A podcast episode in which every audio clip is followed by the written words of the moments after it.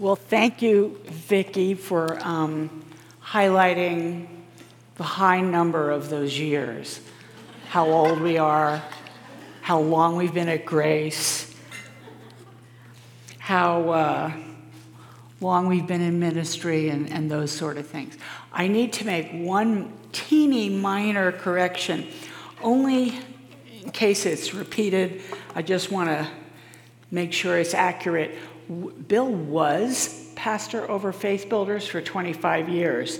But then, what is the woo woo woo? What was that? Am I going to go to space? Okay. All right, good.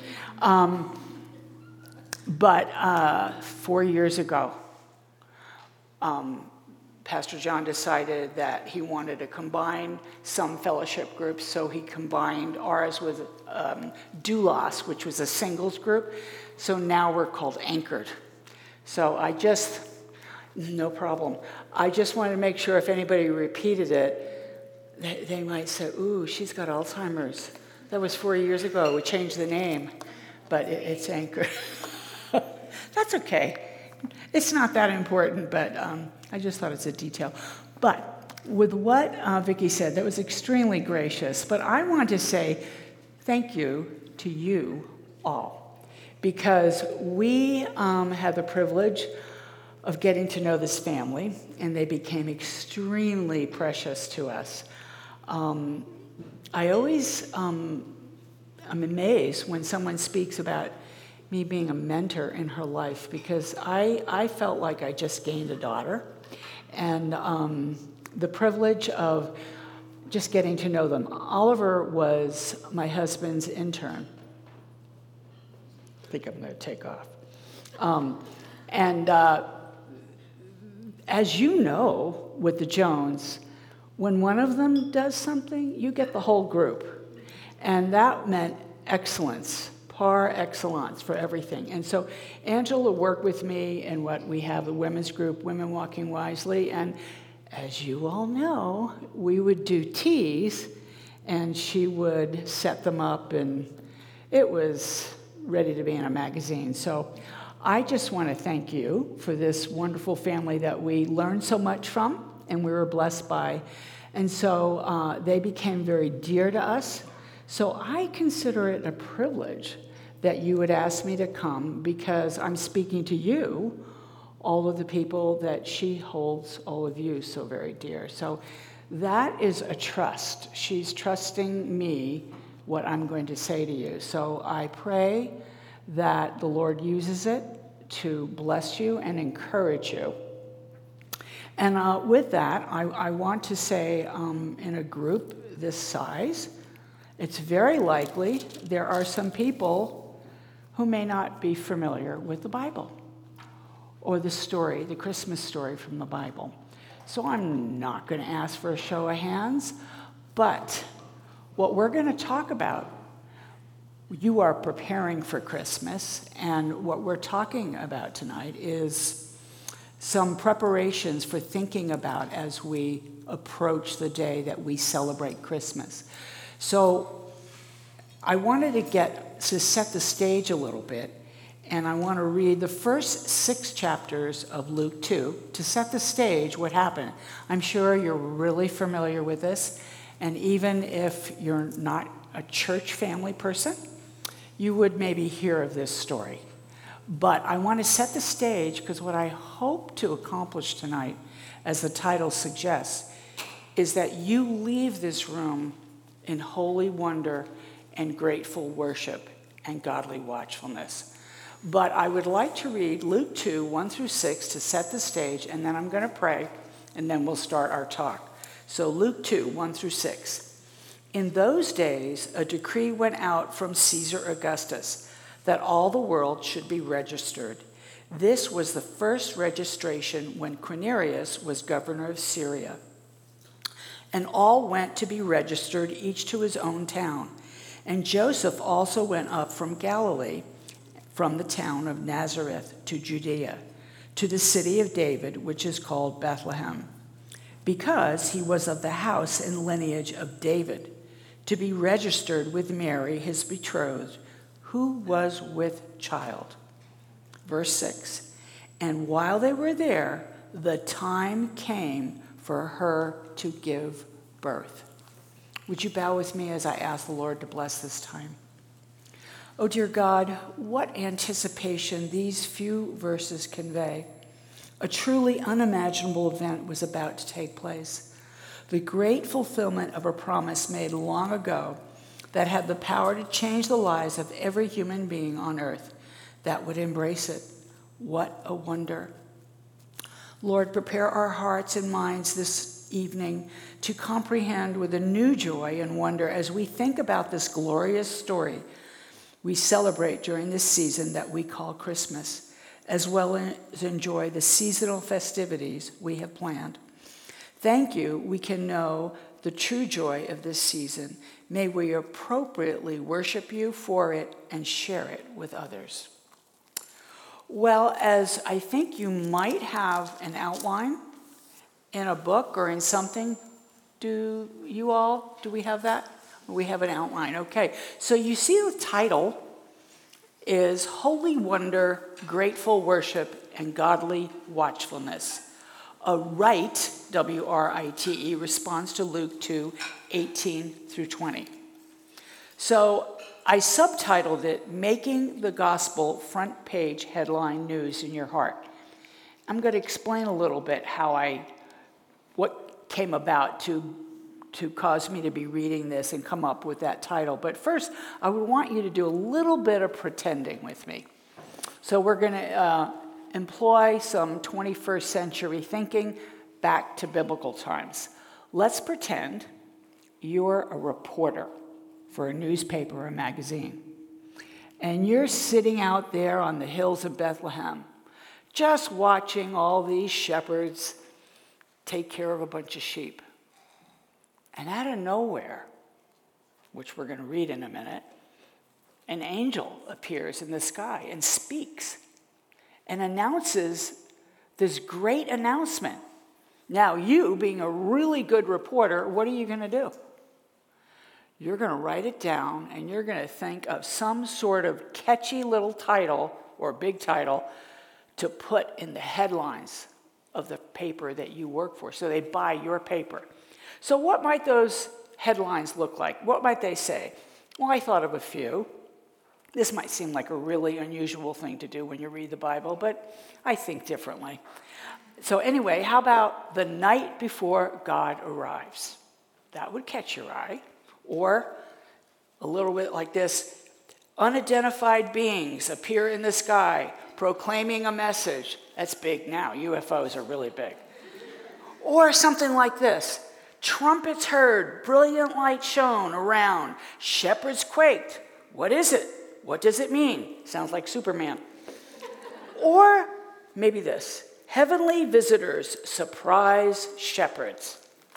All of them are very interesting titles. Maybe that's something you can go home and read the account to your children and say, what, what title would you come up with? Well, why did I think like this? Because the Christmas story in the Bible becomes so familiar to us, we kind of read it like this. You know, I'm just going to read verses 18 through 20. And all who heard it wondered at what the shepherds told them, but Mary treasured up these things, pondering them in her heart. And the shepherds returned, glorifying and praising God. You know, you kind of read that real fast because you you know the story. But this particular day that I was reading these verses, which I'm going to talk about later, I was in a particularly low place. And I really needed the Lord to comfort, encourage, and lift up my heart. So I really prayed, which is really a good thing to do every time you go to the Word. But I asked the Lord, would you, would you, I use these words, would you surprise me with some truth? Would you lift my heart out of this, this the doldrums it was in? Would you give me something really wonderful? Hence the title, Holy Wonder. And, and then after I read it and the Lord did that, I thought, He is making the gospel, the gospel which I know very well, front page headline news in my heart. It was newsworthy. Yes, it was something I've heard of before. No, we're not hearing anything new when we read those stories, but it should be, there should be a new wonder every time we go to these familiar words on the scripture, the scripture, pages of scripture, because the truth and the reality that it contains is really newsworthy for our heart. And we should be in wonder all the time. Now, do I react every time I go to the word like that? Truth, no. But I long for that, and I ask the Lord for it. So that's how the title came. So every day, I, my husband says this all the time.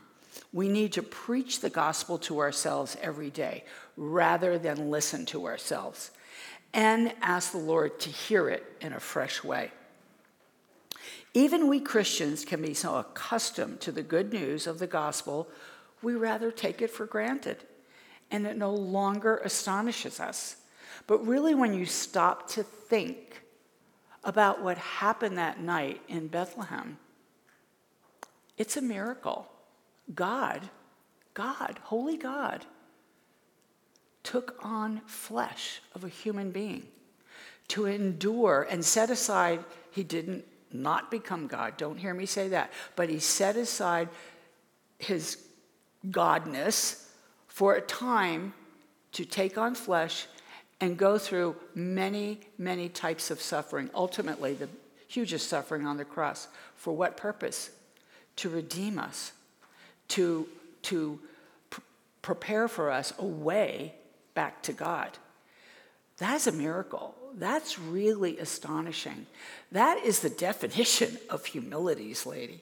So, really, there's no place for pride in a Christian's life because when you really understand God coming to earth and being a man, that's the definition of humility, and we have no reason to be pride, prideful. So I just wanted to highlight that. But let's start looking back before we look at our three verses that I want to focus on. Let's look at the events, and I hope you have a Bible. If you do, great. Maybe you look on your phone for these verses. I'm going to be in Luke 2. And let's just look, look at what took place, what led up to the verses we're going to focus on in our notes. So let's start reading in Luke 2 7. And I, I read the verses that led up to that, what brought Mary and Joseph um, to Bethlehem. So Luke 2 7 says, And she, that's Mary, gave birth to her firstborn son and wrapped him in swaddling clothes and laid him in a manger because there was no place for him in the inn. So, who gave birth? You can just yell out Mary, right. Um, and who was born? Jesus, right. And where did this happen? Bethlehem. And why? Why did it happen? Because God planned it. It was God's plan. So let's read 2 8. And in the same region, there were shepherds out in the field, keeping watch over their flock by night. So, what was the region they were in? The hills of Bethlehem, right? And what were the shepherds doing? Yeah, they were just standing there, keeping watch over their flock. I mean, what was probably the most exciting thing that happened to them? I mean, maybe a wolf would come or another animal. And so they were on the lookout. I don't think I ever saw an angel coming in the sky. Let's look at 2 9. And then an angel of the Lord appeared to them, and the glory of the Lord shone around them, and they were filled with great fear. That's what happens, not that I've seen it, when you see an angel. So, an angel of the Lord did what? Appear in the sky. And the glory of the Lord, what is that? We, we, we use that phrase a lot, but it, it must be a brilliance, a, a, a, almost like a cosmic event. And why were the shepherds frightened? These were heavenly beings. You don't see that every day. Let's look at verses 10 through 12. And the angel said to them, Now this angel spoke. Fear not, for behold, I bring you good news of great joy that will be for all the people. For unto you is born this day in the city of David a Savior who is Christ the Lord. And this will be a sign for you. This is how you know it's true. You will find a baby wrapped in swaddling clothes and lying in a manger. So the angel spoke, and the shepherds actually heard it good news of joy for all the people.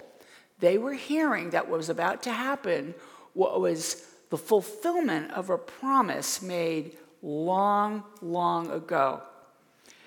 I don't know if you can recall back in your childhood, but maybe your parents said to you, I promise you, we're going to go to the beach or an amusement park or something else that you thought was wonderful but I don't know when this is going to happen. And then one day the day's there, and you, whoa, this is happening. Yay, it's the fulfillment of a promise.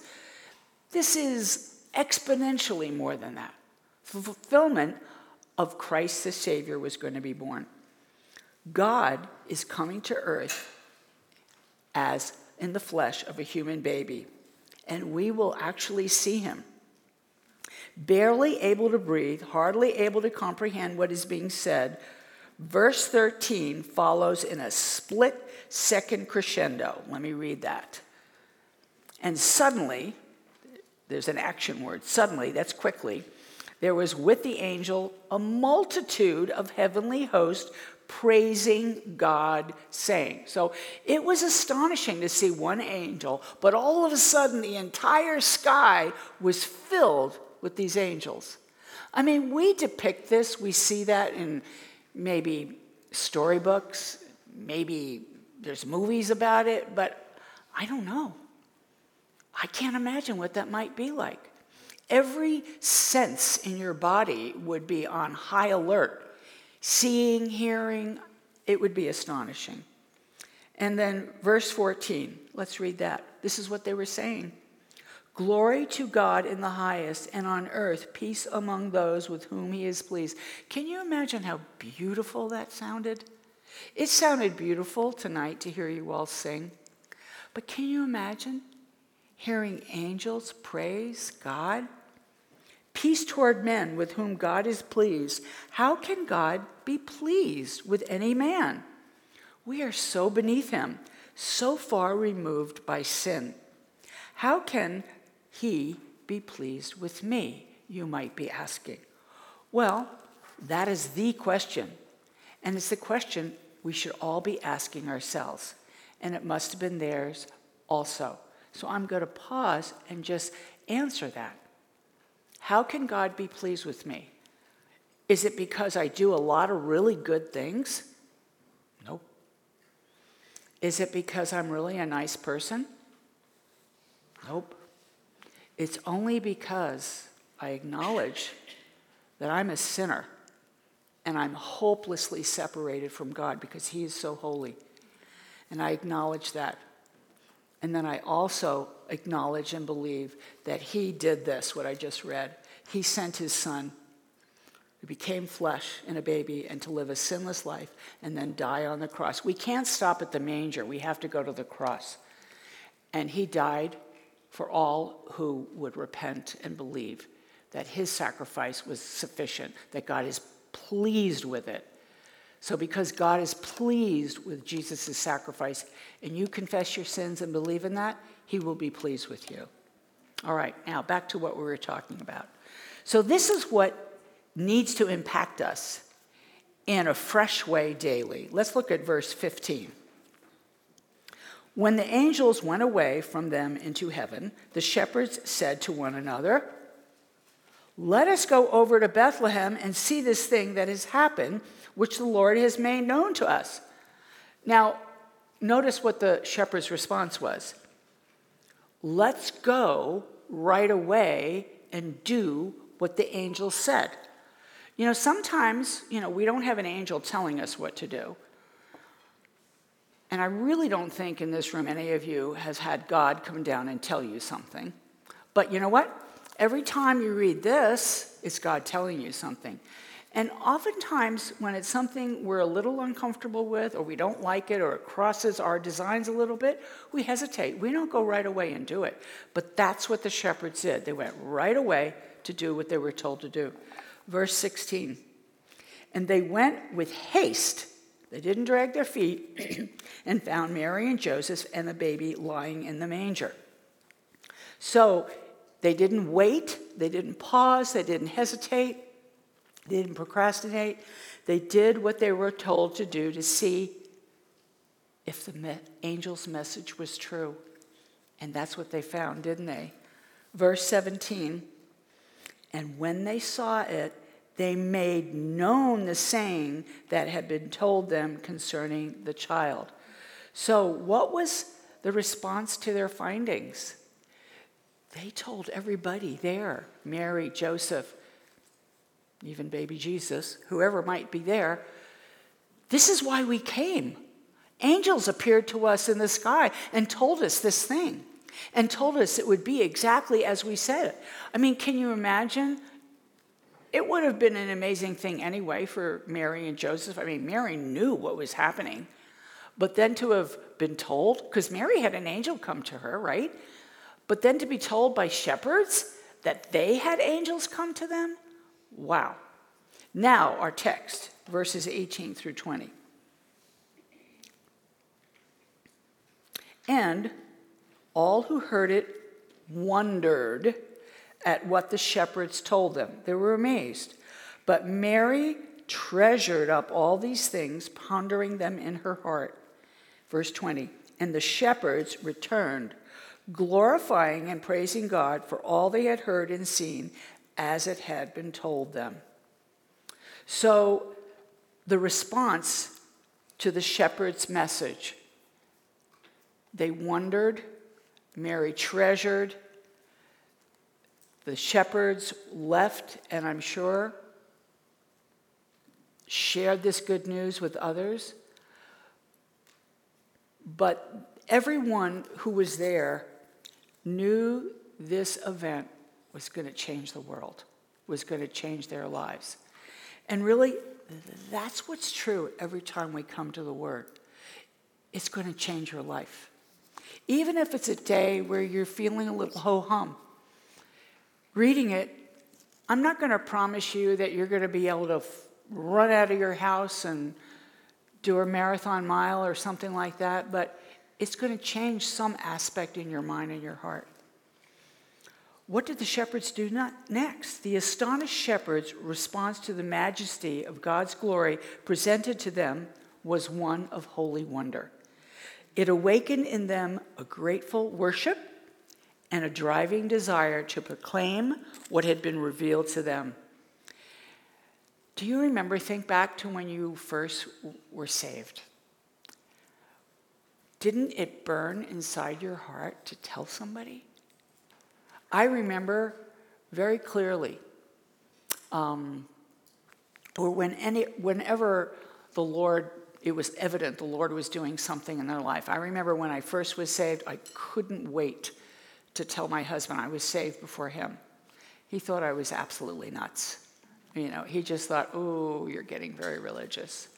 And then I remember another time, my girls and I were in a, a pretty big car accident, and um, we had to be taken to a hospital ambulance.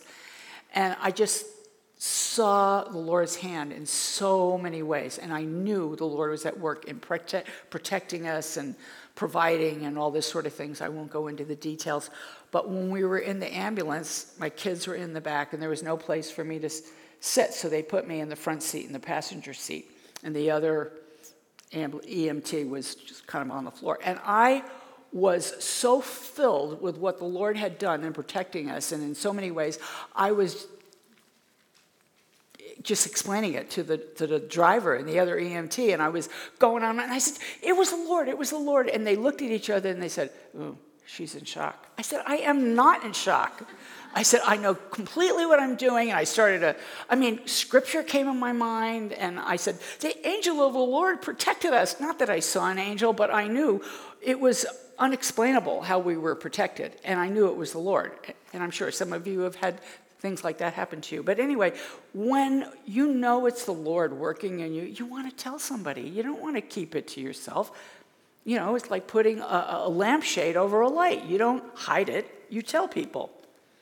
So, and what to do with, and what do we do with what we see, and whom do we tell? And this is where the writing, a right response. Sometimes it's a good idea to write it in a journal. I think you've been given a journal, and uh, there's nothing necessarily, this is not a command, but it's a biblical discipline, let's say, that has a lot of good purposes. And I will say that um, there's times in my life I journal more than others. Sometimes I don't. But this particular time that I did this little study, and I'll tell you about that in a little bit, I wrote it down. And I'm so glad I did. What I wrote down is what the Lord was showing me these things, my responses to the word. And I have to tell you, ladies, many times in my life, other times when maybe I was again, finding myself a little low, and that happens to us. Sometimes God feels very far away. That doesn't mean you're not a Christian. But, but if we come to Him and ask Him to draw us close, He will. And sometimes when you write that down and you read what He's done in the past, it can revive your heart. So it's a good thing to do. And then also, who knows? Maybe someday, uh, when you're gone, Someone will read your journal and be encouraged. Maybe, maybe not. I know I ask my kids, how much of my stuff that I have do you want me to leave to you? And they went like this nothing. Pictures. I said, You mean all these journals I wrote in, you're not going to read them? Sorry, mom, no. but who knows? Somebody may read it. Somebody may write a book about you. Who knows? But anyway, it's, it's just a good thing for your own heart. So now I want to go to our outline. And our first point, which is verse 18, holy wonder. We want to trace our thoughts back to the manger to gain perspective and wonder for today. So, daily, that's what we need to do. So, I already read to you verse 18. I'm not going to read it again. The shepherd's response, having found what the angels told them to be true, was holy awe that they saw God's glory on display on display both when they were in the field and then here at the manger. All who heard the shepherd's account also wondered in awe what was being told to them.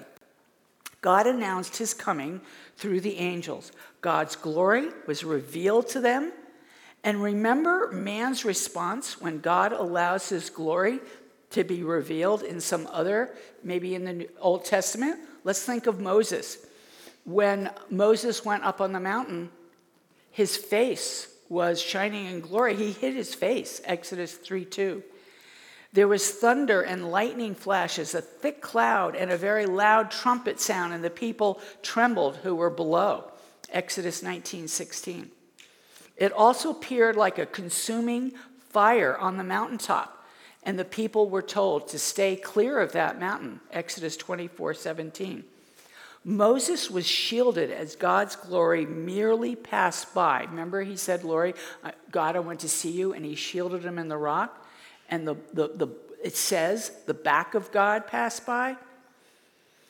Well, all these things only show to us that God's glory is something that is real and it is powerful.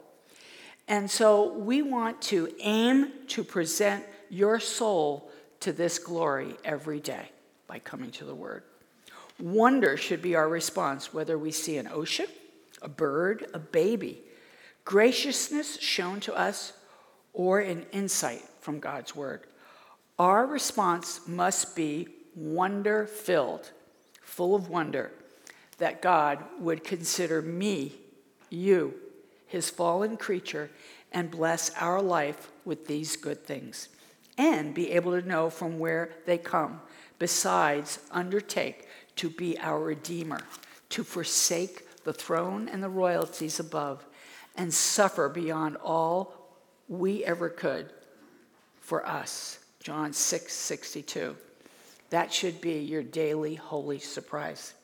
Trace these blessings in our life right back up to Him from where they come. Every good thing that comes in your life, trace it back to Him and be astonished with him and his providential blessings day after day. I think one of Satan's tools is to keep us so busy we don't think. We have to stop and think. Wonder as our comprehension of the gospel continues to deepen, and may it never become commonplace or ordinary, so that we look for greater wonder here on earth, whether it is something physical, material, or in a relationship to thrill us more. I'm in a prayer group with six ladies total, and they vary in ages, and one of our sweet ladies is 94. And I love to hear her pray. She has seen the work, the Lord work in her life in mighty ways, and it can be the simplest thing that she's talking about, but her her wonder at the Lord is so encouraging. So may we instantly and daily come to be full of glory, to be able to be one of the worshipers before the throne, wondering at what God has done. So that's point one holy wonder. Secondly, the next response was gratefully worship. They were worshiping the fact that God was coming to earth. And to do this, I must follow my vision from the manger, like I said, through our entire lives, pondering the truth and gratefully worship. You know, it's a wonderful thing. Sometimes I do this when I'm driving, like if I'm stuck in traffic or when I'm going to bed, or particularly when I'm worried about something. I trace the Lord's work in my life. I'll go back to the events that led to my salvation, like Vicki said. It's it's an amazing story, just because it's ama- all of your stories is amazing. But go back and think about that, and I'll, I'll guarantee you, every time you think about it, the Lord is going to show you new things. And then just go through different events in your life, and you're just going to you're going to marvel at see like the spotlight is going to come down for you, and you're going to see new ways of the Lord at work in your life to the current present time, and just praise Him for it. The manger and the events that surrounded it are not something to be thought about and celebrated once a year. We need to bring the manger right into our daily lives rather than just bringing it out in the nativity scenes at Christmas. It is not an event, God being born a human baby, it's a beginning. My response must be as Mary's. She used three powers of her being to take this all in her affections, her memory, and her intellect. And so must we. My heart must pour out all that has been stored in it that is precious back to Jesus. One of the most wonderful things you can do is when you read scripture and something strikes you, to stop right there and talk to the Lord about it and tell him how in wonder you are and worship him. Think of the perfect righteousness of Jesus and realize that He is our righteousness. You're clothed with His righteousness. That's what God sees. I can marvel that I am perfect in Christ Jesus when I know I am so far from perfect. Jeremiah 23 6. I rest on Him solely for salvation and believe, however unworthy, I am still saved in Jesus. Then there rises up a response of gratitude. We have received his fullness, John 1:16. Dwelling in this baby who is God in the flesh is the fullness of the Godhead. In him I and you have received the fullness of his atoning blood, cleansing us from all sin. His fullness able to complete what he has begun in me, the fullness of his conquering death and his triumph ascending to heaven, where he makes, and this is wonderful, intercession for us all the time. And I love how when we just don't know how to pray, the Holy Spirit interprets our groanings. Can, that gives me such confidence in my weakest of moments. The fullness of spiritual blessings, the fullness of every divine attribute is at our disposal. God is truly with us. We use the word Emmanuel, particularly at Christmas time, and that means God is with us. He's with us all the time, not just at Christmas time. So we must use our heart, we must also use our intellect. We must dive deep into his word and abide with him, begging him to stay and reveal himself to us. Weigh deeply his person, his work, and his glory. You know, one of the most um, impactful times I've had, my husband and I have gotten to travel quite a bit, and we were in London. And um, we went to this little Welsh church, a little poor Welsh church. And it was in the midst of a community that was all Muslim. And it was actually really dangerous for these people to go there. And um, they were going to hold, we visited it during the day, and there was some historical things to see in the area. And they were going to hold a service, a worship service that night. And uh, my husband and some of the others, we, were, we did a missions trip, had other things to do, but I really wanted to go to the worship service. And so I asked the hosts that we were staying with if they would take me there. And they oh, no, I, I don't know, that's not really safe. But we went. Um, I kind of begged. and um, it was, I can't tell you my heart was like flying out of my chest. These simple people, the way they were praying, they were singing these Welsh hymns. I was sitting next to a really elderly lady, and I talked with her for about a half hour, 45 minutes afterwards. And she walks there from her apartment in this bad neighborhood. I mean, just in the simplest way, to hear her pray it was marvelous. These were not educated people. These were not people who had, you know, um, all sorts of study tools at their fingertips. They had the Word, and they went to the Word. So, your heart, your intellect, and then your affections must embrace Him with all our emotions. Admire the perfect perfection of Christ and marvel at what He will complete in us. Colossians 1:28. So it's just like how you might look at a diamond. You examine this gift, the gift of Christ, from every aspect. Meditate on the Lord's love and love Him more. Look back at all the many ways He has provided for you, how His grace was sufficient in troubles. Look at yourself daily, confessing your sin, so as not to grieve the Holy Spirit, enabling Him to commune with you. He never ceases to pardon sin. Look ahead Nothing can separate you from his love. He will return for you, and death cannot separate you from his love. I love that in Romans 8.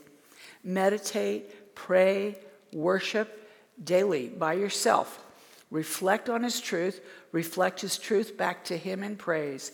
Plead the atoning blood of Jesus. The best way to acquire happiness and contentment is through prayer. The only thing we need is heart and will. And I know all of you have that. Daily ponder the gospel, allowing it to break over your heart and mind in a fresh new way. So, we've looked at wonder, we looked at worship, and finally, let's look at godly watchfulness. Verse 20. Continuing our gaze all the way through to the cross from the manger, seeing all you have heard is true, and it will produce godly watchfulness. We don't hear that word very often anymore, but it is a word. When they were building the temple, there would be a, someone, a watch, a watch who was on a watchtower. He would stand on the, the wall and would watch for the enemies coming. Well, we need to do that. We need to watch over our heart with all diligence. We need to be watchful, and that is pursuing holiness. The very best way to glorify the Lord, or said in another way, to put his glory on display, is to reflect the gospel in your life. Every little decision. I remember one time we had a flood in our bathroom next to our bedroom, and when the insurance guy came, it was really weird. He kept asking me, he was walking through the house, and he said, he kept saying things like, oh, this spot on the rug, that was from that, that leak, right? No, no, the leak was in the bathroom, that's way over there. Then he went in the kitchen and he goes, oh, oh, oh, this, this something or other that happened with the cabinet was because of the leak in there, right? No, no. So, I mean, he kept doing that, kept doing that. I'm like, this guy's trying to get me to lie. And finally he said, can I ask you a question? I said, sure. And he said, Are you a Christian? and I went, Yeah. And he said, Okay. He said, I thought so. He said, You wouldn't lie. And I said, Well, why were you trying to get me to lie? you know, I really couldn't figure that one out. But anyway, he said, So you really live what you believe. I, I mean, I wasn't a heroine or anything, it's just normal. It was just everyday living the gospel. He said, Okay, he said, I'm going to recarpet your whole house and do blah, blah, blah, blah. Now, I mean, I wasn't doing that for that, but that was the end result. So it was nice. But I mean, that's not the reason to do this. That's not what I'm saying. anyway, let's carry on. I digress. Um, the book of Leviticus details the offerings and their purposes. What God expects from those who've been redeemed is holiness. As the priest would place his hand on the head of the sacrificial animal, the transfer of sin would symbolically occur and it would be ex- accepted for atonement, substitution, right? Well, how much better a covenant has been ushered in when Christ was made sin for us? Divine substitution, once for all. Hebrews 9 14 and 15. If our consciences have been cleansed from dead works to serve the living God, then we will be able to wage war with sin and win, ladies. Christ exempts me from sin, but not from the sorrow as a result of sin. So remember this the next time you have been hurt because of somebody else's sin, do the same thing run to the Lord. A holy character never escapes temptation. So that's a temptation. When something happens to you and you feel how unjust it is, I don't deserve this. Hmm, did Jesus deserve what he got? I'm in good company. Jesus was tempted by the devil in the wilderness, Matthew 4 1. We must daily put on our armor, keeping watchful in all seasons. Time spent in the word and prayer will guard our hearts when the sparks fly. Take up your cross daily. God gives grace to the humble, James 4 6. And when we recognize our greatest danger does not lay outside of us, but right in our own bosom, ourselves, and humbly and regularly seek His grace and His communion, He will impart divine grace in measure, enabling us to both perceive and avoid sin. That is, I think, the most important. That's something like Vicki and I were talking about today. How the longer you stay away from communing with the Lord, it's not that we need glasses, but our eyes lose the sharpness of sight and that discernment to recognize temptation and sin. We need to sharpen our eyes of faith. The highway to holiness, ladies, is the highway of communion. It is there I must position my soul in conscious fellowship, Malachi 4:2. We must live up to our calling and our privileges. Isaiah 61 6 is a literal promise made to Israel, but it belongs spiritually to believers. As believers, we have received all the riches in the heavenlies, like Ephesians 1 tells us. With these many privileges and such high calling as God's servants, we too have been set apart for holy service. Vicki talked about that, what holy meant. If we seek to live up to our privileges, we will live unto God so clearly and distinctly that the world cannot help but notice, and we cannot help but tell. Whenever you've, I don't know if you've experienced, I'm sure you have, you know it was the Lord helping you conquer a sin don't you just want to tell somebody? Not to brag on you, but to brag on the Lord. As I pursue Christ and He is formed in me, I desire to encourage and stimulate the same in others. You know, I often think, well, I may be stepping on toes when I say this, but sorry. I often think when I get Christmas letters for people and they're kind of braggy, you know, I, I, I love the ones that are listing the way the Lord has worked. I mean, it's great. I mean, if somebody lives far away and, and I haven't seen or heard from them, I want to hear what's happening. I want to hear that their third grader, you know, master the multiplication tables or something like that, maybe. Um, but you know, I do want to hear what's happening with them, but I really want to hear what the Lord is doing in their life. So, little side note. I digress again. Anyway, back to what I'm talking about. When I take up my cross daily and watch my life, watch in prayer, and I watch for his return, I am in blessed company. This is how I can glorify the Lord and live up to what he's called me to do and be privileged with this.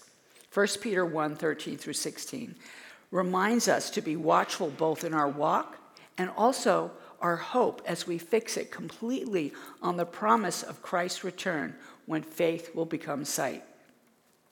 Watching and waiting, for the crown of glory will follow the cross of separation as it did Jesus. Let me read that again. That was a quote, and I can't tell you where I got it from, but it was impactful.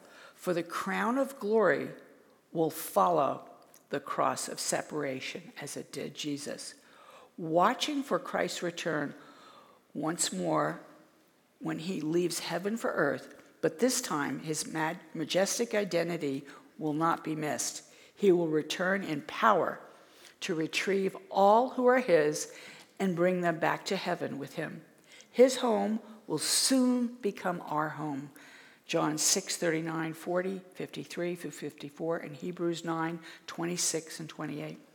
For now we live in the suburbs of the celestial city, and much of our Christian life must be looking forward.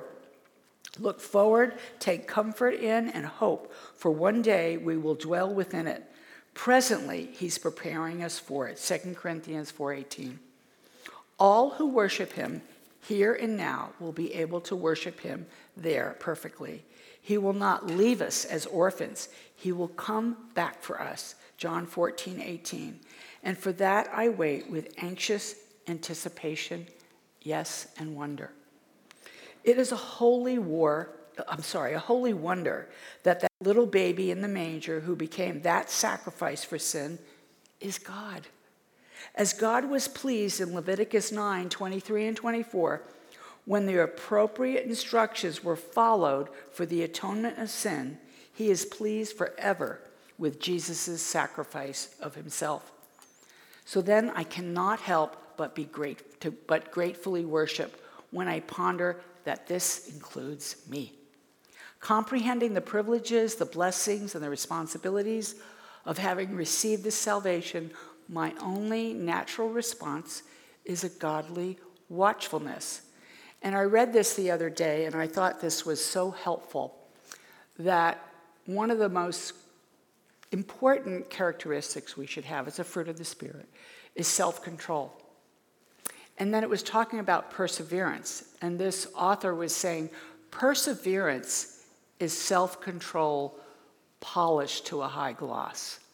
Isn't that beautiful? That means you're continuing in the self control. You're being like Jesus, you're not giving in to temptation. And uh, so the last item in your outline is right response. So, this is what I might do with some of these insights. This is purely a suggestion. Applying what God has shown you to grow in godliness, bless others, and glorify God. So I said to you, I would tell you were the events that, not that it's so important, but kind of like the shepherds telling Mary, Joseph, and whoever was there, you know, why we came. It was interesting to me. It was, I still marvel at this when I think about this event. My husband and I had gone to Hawaii uh, one year. It was probably the first year both girls were married and they had moved far away. And as I was telling Vicki, I said, Boy, the Lord really had a sense of humor. I grew up in New York and side of it anyway, we moved to Los Angeles 1980. I did not want to move to Los Angeles. All my family was in New York. We were not believers. But, and I even said to my husband in the plane, okay, I'm giving this five years accomplish what you are wanting to do here, like I was in control of things.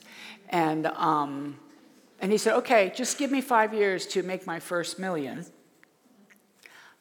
Uh, anyway, that's what he said. And then we can go back. And, but the Lord, you know, has such other plans. Anyway, his other plans was to save us. We got saved, and here we are. And then my husband eventually went to seminary. And now I wouldn't live anywhere else. I love where I am. But during that time, I was very grateful, even as a believer. I would like I would call it a di- diary at the time, but I, it grew into being a journal when I became a believer, and I love to see how the Lord changed my attitude towards things. You know, one day I was miserable, and then you know, time in the Word or in the Lord, and He was slowly. Sometimes He changed my mind and my heart, you know, like that. Sometimes it took a while. Well, this was one of those days. I mean, it sounds silly to be in Hawaii and having a down day, but I was I was starting to get very, very sick. And um, I was really, really feeling ill. I couldn't do anything. I had to stay in bed. And then I got word. Uh, I had a best friend growing up. We knew each other from junior high. I got an email from her husband. Um, she had colon cancer, spread into her liver, was going in her lungs. She didn't have long to live. So I was sick. I was sad. I felt really despairing. And I no more felt like going to the Word or praying than anything. And, but I knew that's what I needed to do. So, as I said before, I said, Lord, I am at such a low point. I know you haven't left me. And I love the hymn, He Will Hold Me Fast. I think it's wonderful to memorize good hymns. And if you have, it's easier to remember something you sing. And I was trying to sing that to myself. And I thought, I need to go to the Word. And I said, Please, Lord, give me something. I remember I said the words, Give me something wonderful to encourage my heart. Because it was right before Christmas, I went to Luke 2. So this is a result of that morning in the Word.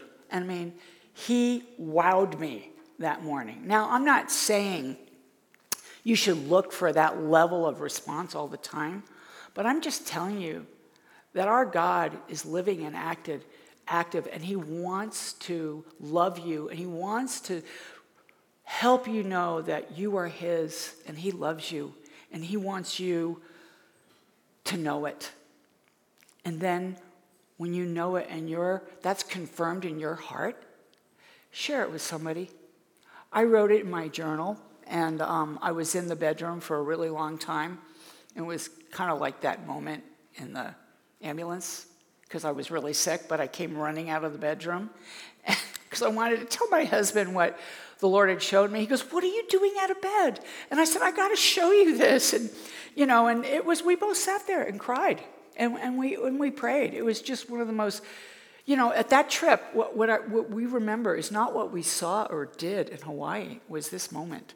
So I just encourage you. Um, Draw close, and he will draw close to you.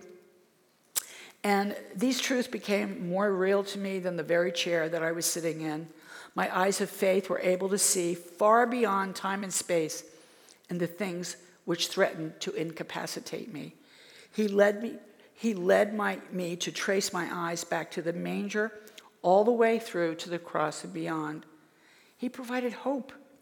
He replaced doubt with hope when I looked to Christ rather than the remaining corruption both in me and in the world around me, he brought hope. You see, when I was only using my physical eyes, I felt stuck, stopped in the middle. Because, you know what? My eyes were on me. My faith needed to go back, back to the manger and wonder that God became flesh. The Creator became like one of the created Follow my vision through from the manger to the cross and worship, because the perfect one became the broken one, the spotless one became the ransom for my sin.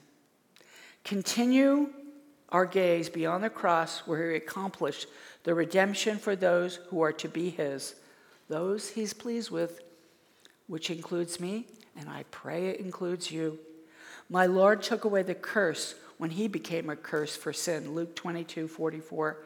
He fulfilled his own requirement for his chosen. Should this not produce peace and contentment along with watchfulness over my own heart? Proverbs 4:23 and watchfulness for his return. Can anything else be more astonishing? The manger, the cross. Almighty holy God left heaven to come to earth in a manger glorious, righteous Redeemer, then left earth for heaven on a cross. Hebrews 7 2. So my eyes must retrace this daily and not get stuck in the middle. And I must keep on directing my eyes toward His return. Everything from eternity past to eternity future is all in His good, kind, holy, sovereign control. Everything, ladies, that happens to us, He de- de- deems somehow, some reason, is good. And I know in, in this room, I, I have no doubt there are some of you maybe experience some, some very hard things. And that may sound like a callous thing to say, but it is very true. This confidence will enable us to walk in our way securely and our foot need not stumble. Proverbs 3:23. So, holy wonder, grateful worship, godly watchfulness will produce something to write about, glorious hope. He left his word for us to read. Would it not be wonderful to leave our words responding to his while we're on our journey here for those to come behind us? Would you bow with me? My God, it is a holy wonder that you would condescend to ordain your Son to become a man, live amongst man's unholiness, and die suffering such physical and spiritual agony, departing from your presence to atone for that unholiness, while he himself is the epitome of all that is holy and divine. His humble entry to earth and his humiliating exit is astonishing news. May it daily enrapture our attention and hearts to produce grateful worship and godly watchfulness over our lives now as His Holy Spirit indwells us, and watchfulness as we wait for His glorious return. For we who are His belong to Christ, and Christ belongs to God. May we seek and reflect that on that glory all the days of our lives. In Jesus' name, amen.